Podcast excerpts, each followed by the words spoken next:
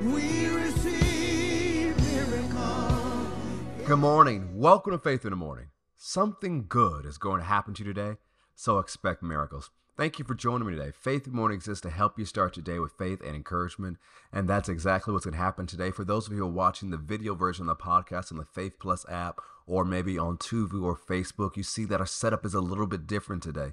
That's because I just finished recording a new podcast. It's called DBO. It's a podcast just for the dads, and we're releasing it later this week. So, all the dads watching, I want you to subscribe to that podcast. You'll see the link in the show notes and Apple Podcasts and Spotify, the description of social media, and the description of the Faith Plus app. If you're not a dad, share with a dad you know. One of the purpose of this podcast is to encourage dads, help dads be all that they can be, and celebrate them in the process. So, dads, make sure you check it out later this week, and make sure you subscribe and follow that as well, and share it with other dads as well. Well, let's get to faith in the morning. And let's start with our 2023 Faith Family Confession. Say with me, say, I'm the salt of the earth. I'm the light of this world. Jesus said it, so I believe it. I'm a carrier of the glory of God. Today, I will experience the extreme goodness of God. Today, I make myself available for God to show his goodness to others through me. Today, I'm increasing in influence. Today, I will see the goodness of God in my life. Today, something good is going to happen to me, so I expect miracles. Praise God. Go with me to Romans 15. We're going to look at verse 13 and 14 today. Go to Romans chapter 15. We'll look at verse 13 and 14. As you turn there, I want to encourage you with something that I've been mentioning to you on and off the last couple weeks. Don't forget about your goals for this year. Yeah, I know you set those goals in December or January and you used to be really excited and pumped about it. But I want to encourage you to go look at those goals again because it's not too late to fulfill those goals. You know, we're already past mid September, and although we're going to the end of September and then soon fall and all the wonderful things that come with October, November, and December, but I don't want you to miss out on fulfilling those goals you set for yourself. As I advised you before, go look at that list again. Take it to your time of prayer. Say, God, is there anything I need to adjust on here so that these things can come to pass? So many of you took so much time to pray at the end of last year and the beginning of this year to set your goals. Don't just forget about them. It's time for you to fulfill them. Amen. Well, Romans chapter 15, verse 13 and 14.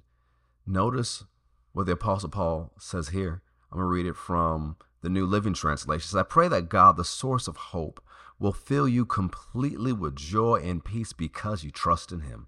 Then you will overflow with confident hope through the power of the Holy Spirit. I am fully convinced, my dear brothers and sisters, that you are full of goodness. You know these things so well, you can teach each other all about them. Notice this confidence Paul had the church at Rome. Now, what's interesting about this is Paul had never been to Rome yet. He didn't start this church. He was looking forward to going to Rome, as you read as he closes out the letter, because he wants to see them. He wants to be encouraged by their faith. He's heard about their faith. He wants to bring a spiritual blessing to them and impart to them and grow them up more in the things of God. But notice from the reports he heard and what he's saying by the Holy Spirit, he says, I know that you are full of goodness. Now, last week we talked about the fruit of goodness and the fruit of kindness. Now, we know it's on the inside, but because it's on the inside, it's a fruit, it can grow. But one of the wonderful things about the church at Rome, they grew that fruit to the point that Paul says, You are full of goodness. In our faith family confession, one of the things I've been leading you in all this year is says, God, I make myself available for you to show your goodness to others through me. God wants you to become so full of goodness, it overflows and impacts everywhere you go. Remember, we said this word for this fruit for goodness is mean being good to someone, and it's the foundation for the fruit of kindness. This world needs to see the goodness of God and the kindness of God. It's what it says early in Romans. It is the goodness of God that draws people to repentance. And some people may never open the Bible. They may never go to a church.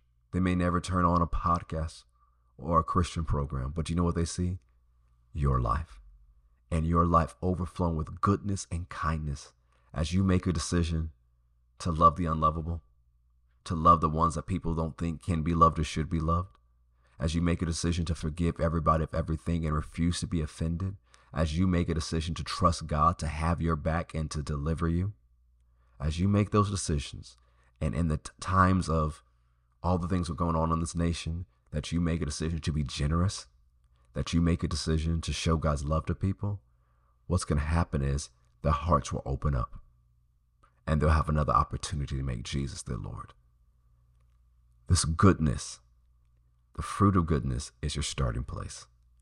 But that fruit can develop to your soul full of goodness that the goodness of God overflows from you. The kindness of God overflows from you. This is what's available to you. Not just, okay, I'm a good person. I'm happy with that. No, no, no. Be full of the goodness of God so that what's on the inside of you keeps growing and growing till it overflows and impacts everyone around you. That's available to you today, this Monday, to be full of goodness and overflow in goodness because you know your God is good and he wants to be good to others through you. Well, we're out of time for today. Thank you for joining for Faith in the Morning. Before we go, put it in the chat and say it out loud. Say, this is going to be a great week for me. Come on, say out loud, put it in the chat. Say, this is going to be a great week for me. This is going to be a great week for you. God's goodness is on the inside of you and has called you to share his goodness with others. Have a wonderful day. Have a wonderful week. I'll see you next time on Faith in the Morning. God bless.